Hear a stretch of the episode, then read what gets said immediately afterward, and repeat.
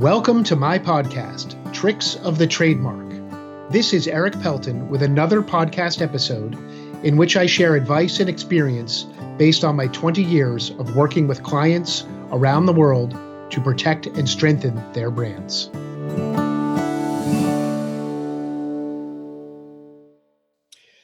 Perhaps you've heard me reference before the fact that the US trademark application process is a long process, about a year on average, with many different steps along the way or obstacles or hurdles. And in fact, I like to refer to it as the long and winding road. And you can see a nice graphic that my design team created to go with that theme. One step on that long and winding road, I guess one curve on that wind, is being approved for publication. Now, what does it mean when a trademark application is approved for publication? So, the Patent and Trademark Office every week publishes what's called the official Gazette of Trademarks.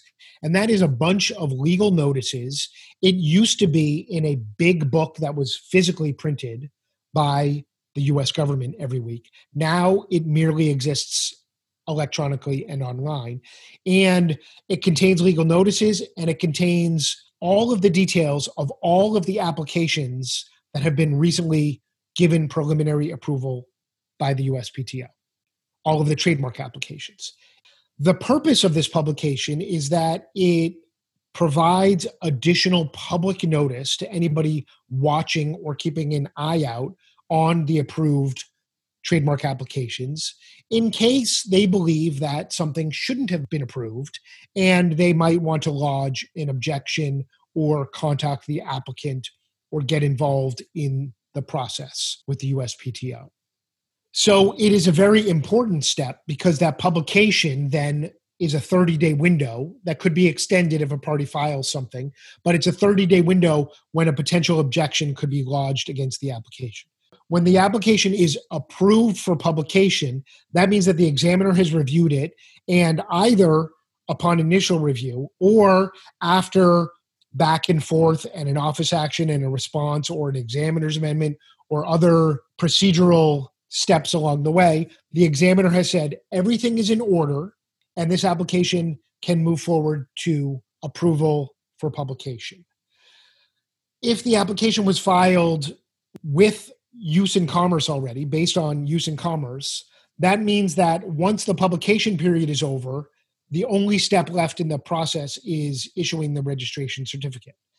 If the application is a what we call a 1B or ITU intent to use application, meaning that when it was submitted, there was not yet evidence of use.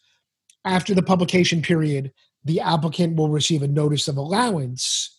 And that means there still is another significant step in the process where the applicant must show proper evidence of use before they will be granted the registration process. Approval for publication is very good news when you receive one. It means that the examiner is ready to move this on to the next phase of that long and winding road. But be careful because it doesn't mean that you're at the end of the journey yet. There still are other possible procedural or objections or issues that come into play, but you are on track on your way to reaching the end of that journey, receiving approval from the US Patent and Trademark Office for a registration of your trademark. Now, it sounds so simple approved for publication, right? And I just spent several minutes because every seemingly simple or basic thing at the Patent Trademark Office in the trademark process is much more complicated than it looks. This is why guidance from an expert, from someone with experience, makes a tremendous difference to guide your application, your brand through this long and winding road to hopefully receiving full and proper protection and registration.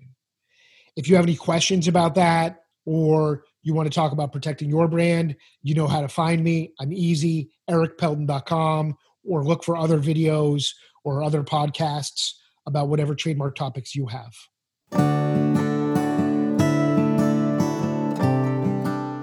You've been listening to Tricks of the Trademark with me, Erik Pelton. I've been making trademarks bloom since 1999. For more information about my trademark services, visit my website at erikpelton.com.